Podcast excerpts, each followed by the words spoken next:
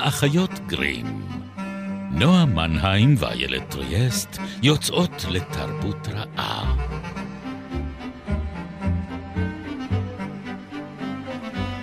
פרק 109, ובו נרקום קשרי חברות נצחיים מעל אגם המים הזוהרים.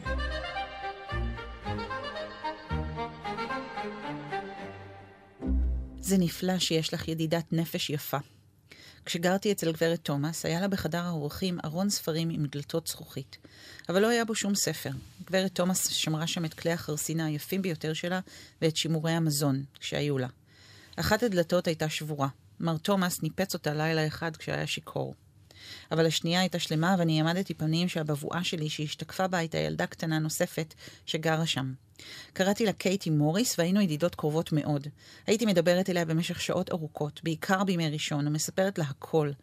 קייטי ניחמה אותי ועודדה אותי, והעמדנו פנים שארון הספרים מחושף, ושאם רק ידעתי את מילות הקסם, יכולתי לפתוח את הדלת ולהיכנס ישר לחדר שבו גרה קייטי מוריס, ובמקום למדפי השימורים וכלי החרסינה של גברת תומאס.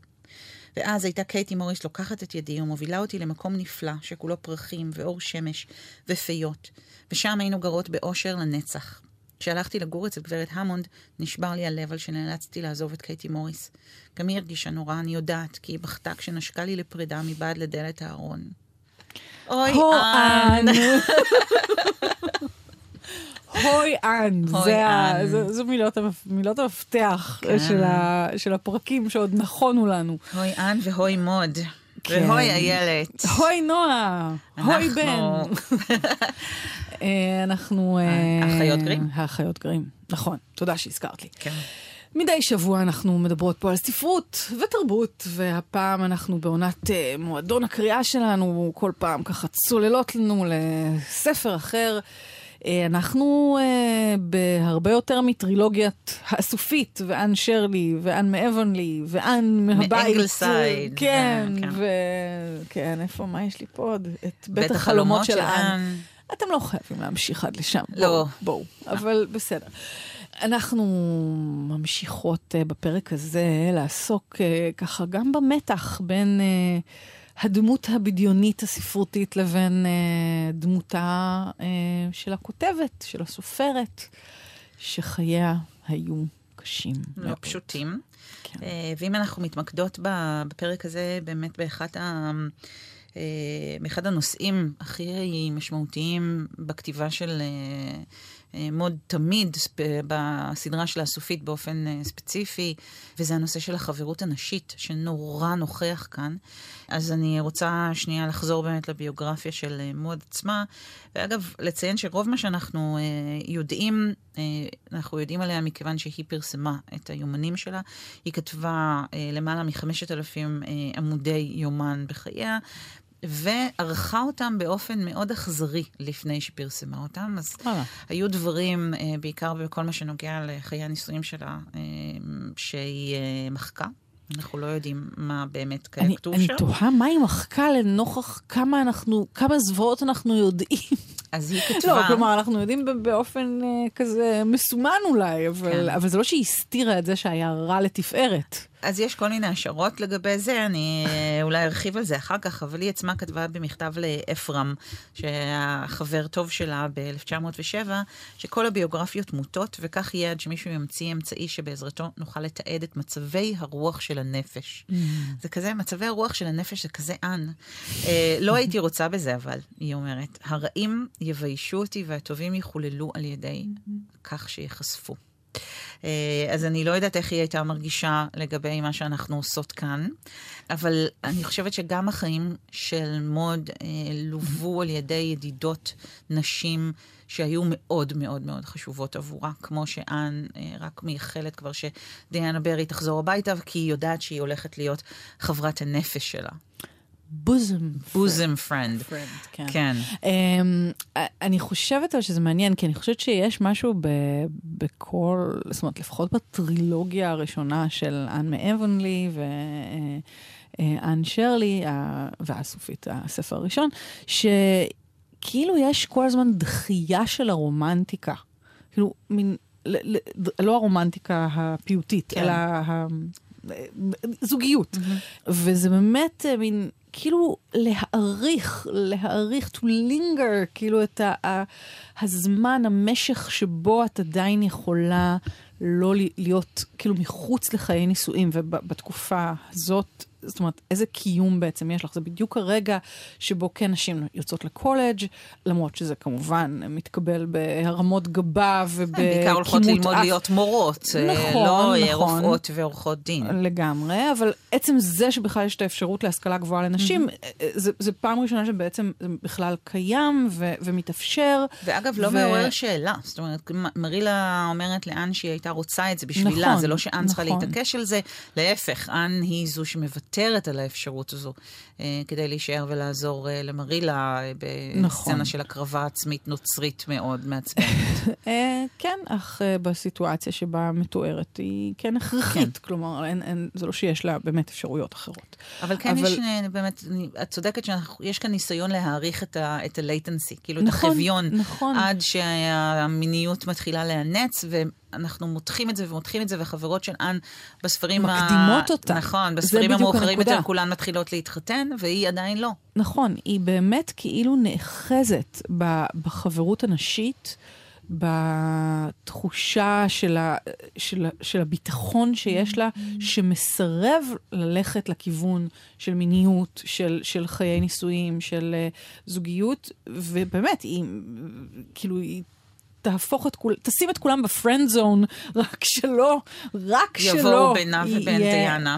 לא, וש, וגם הגברים, כאילו כן. גילברט, שלא יהפוך להיות משהו שהוא לא רק חברי. כלומר, mm-hmm. באמת התקופת החיוויון הזאת מבחינת אנ, היא כאילו קצת גם הדרך לשמר את העולם שבו היא חיה אה, אה, עם הדמיון של עצמה, עם, ה, עם האפשרויות לא להיות... אה, כאילו שבויה בתוך הקודים, שככל שאת מתבגרת וככל שאת נכנסת לתוך המוסדות של נישואים, במובן הזה מוסד מאוד אה, נוקשה, את יכולה לשמר אותם. זאת אומרת, כאילו, אני חושבת שזה חלק מהעניין, שכל הזמן היא מנסה כאילו לשמור לעצמה על הבועה הזאת של החופש. אה, בתוך המסגרות שמותר לה להיות בהן, כי מן הסתם אין, אה, דיברנו על זה בכל מיני הקשרים, על מה מותר בכלל לנשים ומה האפשרויות שלהן, ואיפה הרומנטיקה זה המקום היחיד שבו הן יכולות לשחק אולי, התקופה שבה עדיין אופציות יכולות להיות בכלל פתוחות. Mm.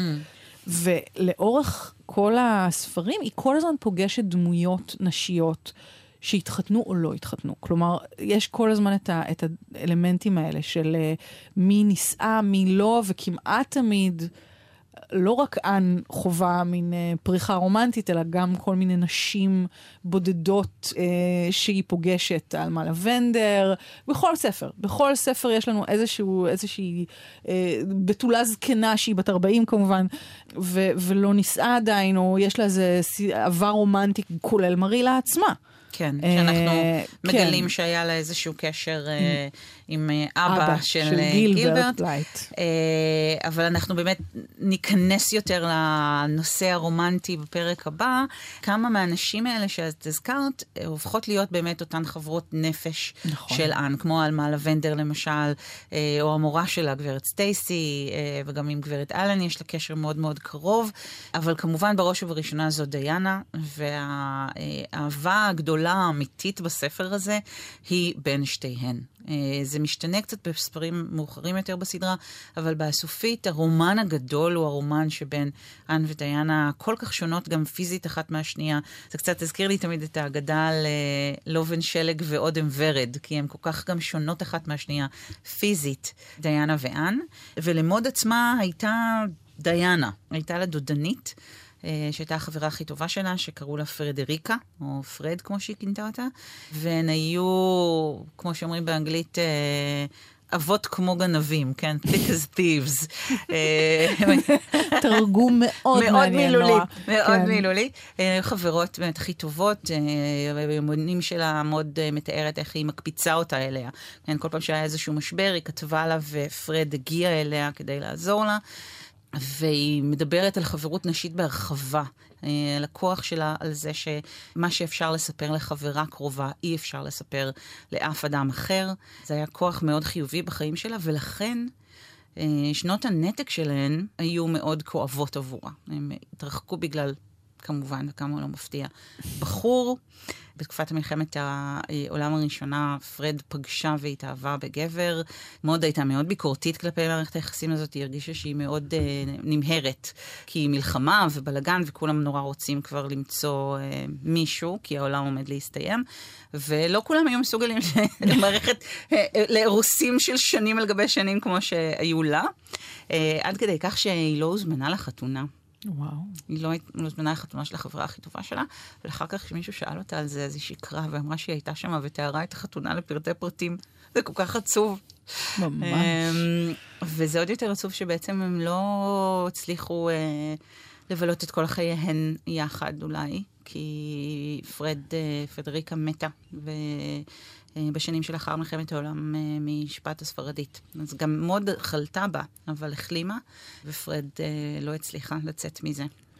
זו תקופה, זה באמת כאילו אנחנו, כאילו אני כל פעם, המציאות מכה. מזעזע. כי זו באמת תקופה מאוד קשה, זאת אומרת, תקופה של, אנחנו מדברים על ראשית המאה ה-20, על, על השנים של מלחמת העולם הראשונה שהותירו אחר כך, ואומנם זה קנדה, זאת אומרת, בקצה העולם, מבחינת היה... ההתרחשות.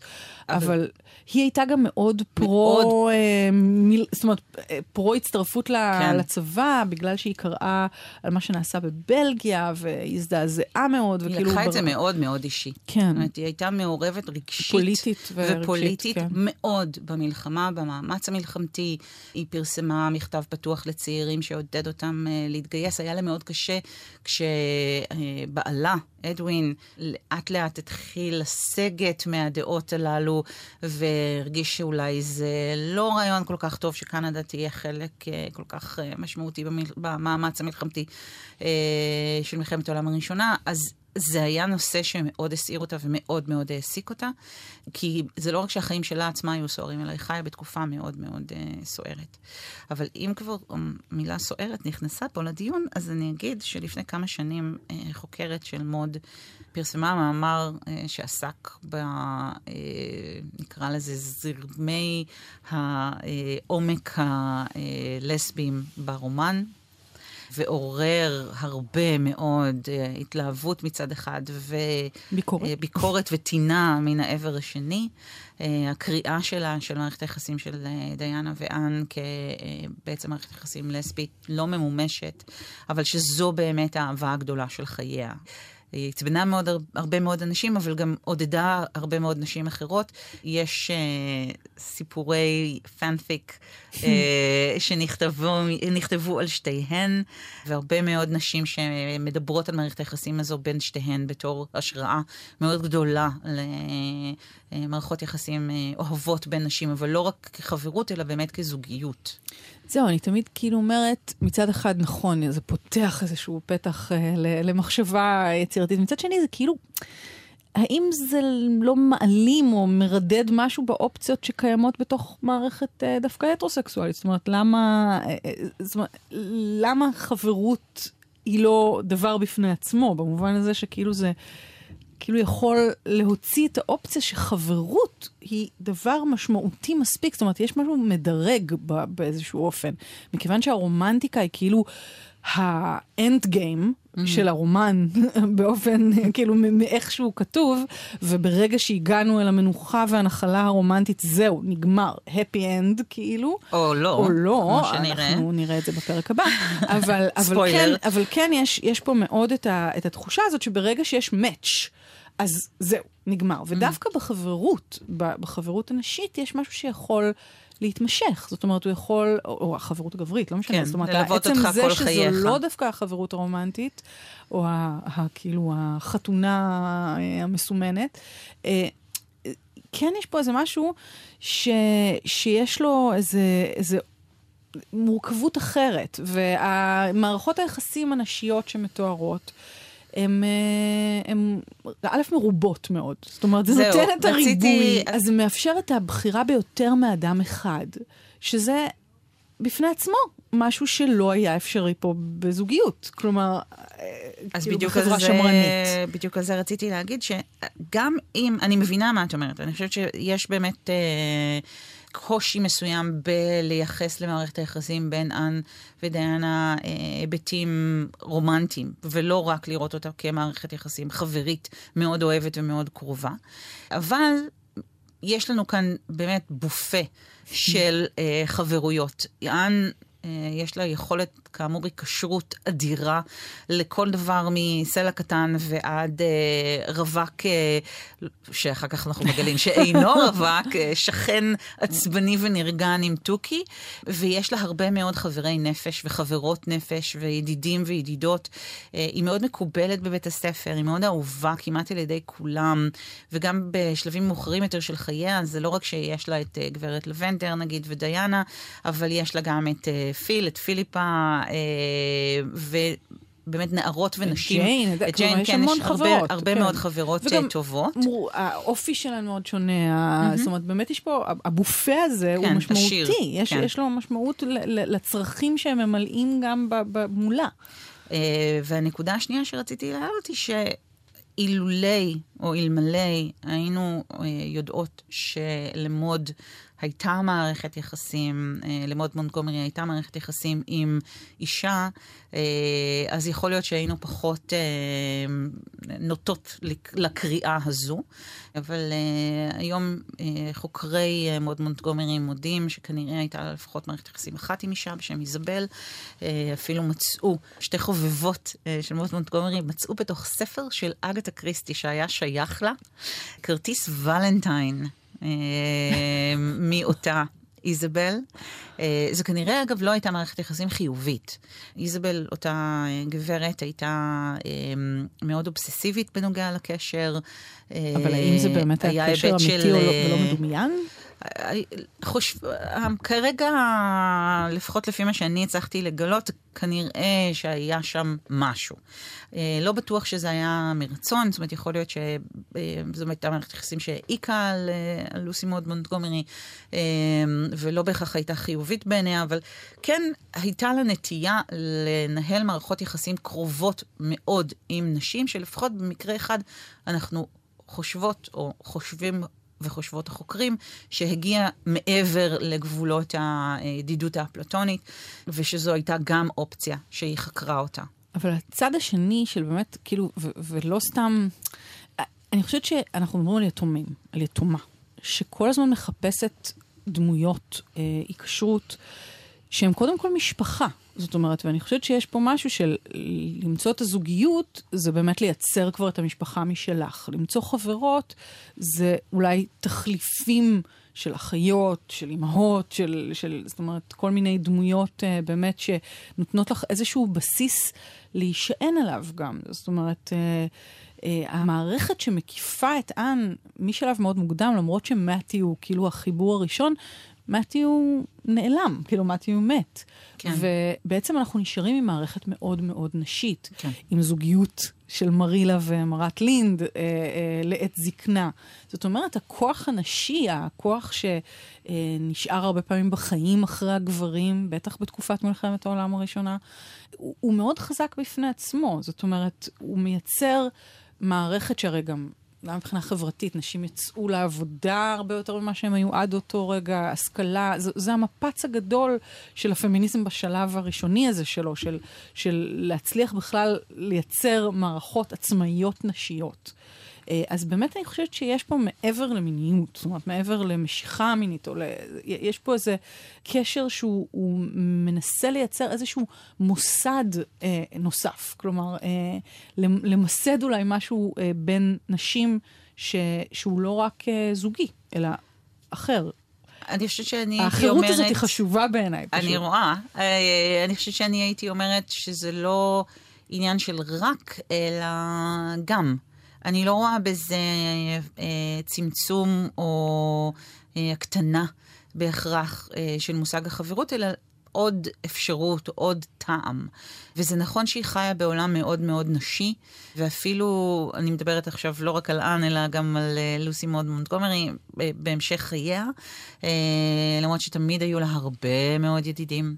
אנחנו ניגע גם בזה. אה, אבל אני חושבת שהעובדה שהיא התנסתה או התעניינה, או בדקה את האפשרות הזאת, היא לאו דווקא צמצום, אלא באמת ניסיון אולי להרחיב. כלומר, ולהגיד, אוקיי, אני יודעת שלנשים יש חשיבות מאוד גדולה בחיי, אולי יכולה להיות להם גם חשיבות מהסוג הזה. אני חושבת שדי ברור אה, מהמשך חייה שהיא החליטה שלא, אבל אה, אני לא...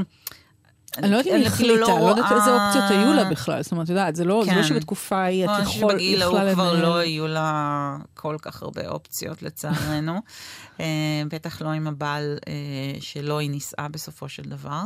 אה, לא, אבל בגלל זה אני אומרת, הפער בין החיים הקסומים והמושלמים שאן מוצאת לעצמה, וכאילו מתוך אותו מקום דומה למונטגומרי, שהוא אה, מקום זנוח ונטוש ויתמותי, אה, היא מצליחה למלא את כל משאלותיה הקסומות ביותר, הרומנטיות ביותר, המופלאות ביותר, ולייצר בית ותחושת בית ו- וקסם, אה, אה, את יודעת, גן עדן עלי אדמות כזה. אה, למונטגומרי לא היה שום דבר מהדברים האלה. זאת אומרת, היה לה רק את הפנטזיה, לא היה לה שום מימוש.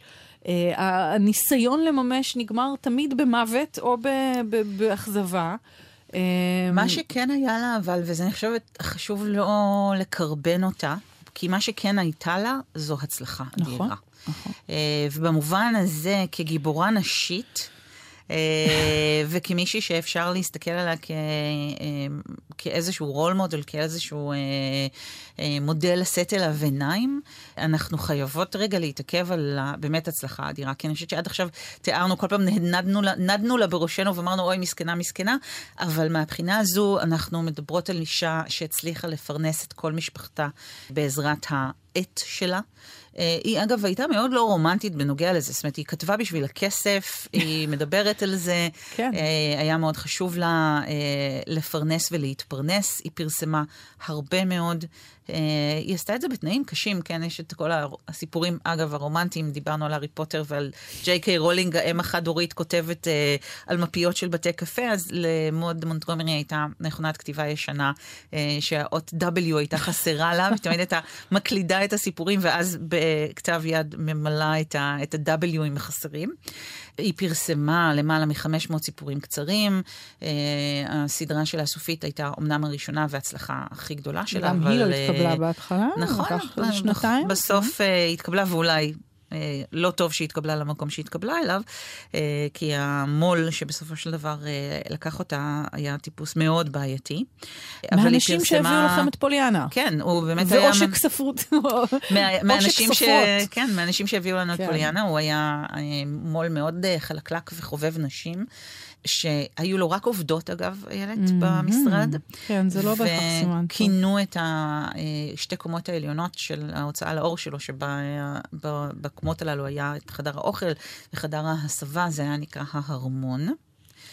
אה, הוא ניסה לכפות את עצמו, לפחות במקרה אחד כנראה, על מוד מונטגומרי עצמה, והיה טיפוס מאוד נאלח, וכשהיא גילתה שהוא בעצם אה, מרמה אותה וגוזל אה, את תמלוגיה, היא יצאה נגדו בעוז ובאומץ ועם באמת הרבה ביציות אה, למאבק משפטי ארוך. הוא היה אדם מאוד עשיר, אה, תושב אחת המשפחות המבוססות ביותר של בוסטון, אה, והיא הייתה נובדי מבאמת הפרובינציה של הפרובינציה של הפרובינציה, כאילו... כן, וגם היחס, כאילו, אי בביקורות, פיתוח, אוקיי? בביקורות שכתבו עליה ב... על הסופית בראשית הדרך, אז היא תוארה כסוף, זאת אומרת, מאוד חיזקו את העובדה שהיא בת דמותה של כן, אן, כן. וכמה היא מושלמת, וכמה היא כזאת... קטנה, מעיירה האישה קטנה, קטנה ו- מעיירה כן. קטנה, שבעצם בכלל לא רוצה להתפרסם, ובכלל לא רוצה אה, אה, כבוד ספרותי או להיות מקושרת לעולמות האלה, רוצה רק להיות בבית. חיים אה, טהורים חיים ונקיים. נכון, אבל זה היא מחזקת את זה בעצמה. זאת אומרת, כן. אן שלה, כאילו, הדמות שמסרבת להתפרנס מכתיבה, וכל הזמן מקטינה את עצמה על יכולות הכתיבה שלה, על, על זה שהיא לא תהיה סופרת גדולה, נותנת ב, ב, בספר של אה, בית החלומות של אן, נותנת לגבר לכתוב משהו במקומה. כי, אה, אני רוצה להגיד, סליחה, כי אה, מוד מונטגומרי עשתה כאן חלוקה.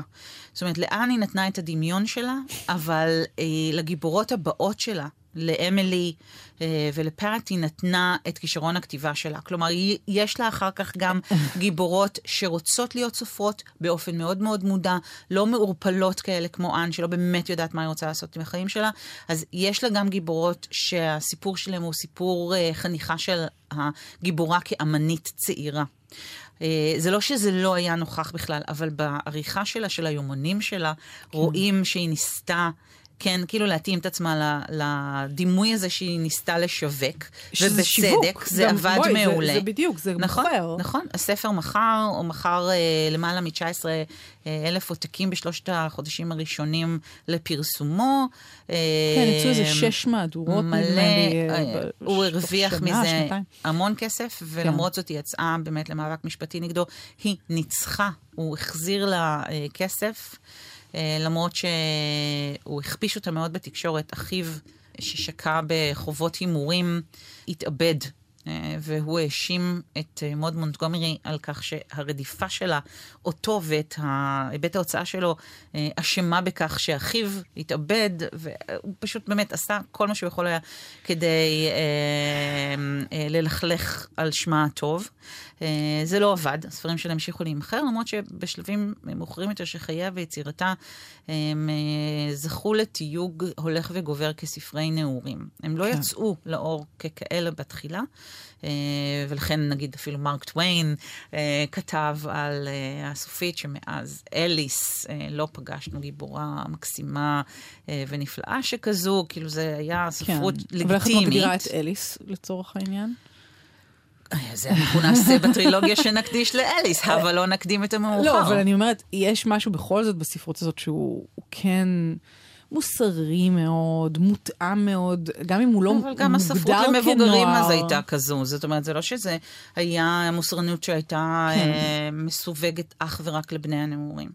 זה מהלך דומה מאוד למה שקרה עם דיקנס, למשל, שכתב לכולם, ולאט לאט הרומנים שלו, אה, בעיקר כן. בגלל שהם היו מאוד נקיים מבחינה מינית, וגם במקרה של מוד מונגומרי זה העניין, נכון, אה, נכון. הם לאט לאט הפכו ומצאו אה, את עצמם בתוך באמת הגטו הזה של ספרות הנוער.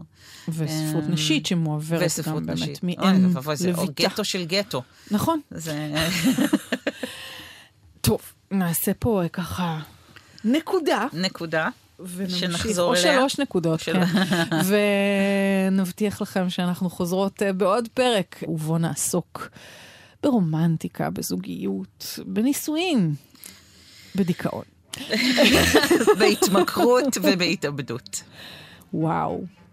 כל וואו. הכיף. כן.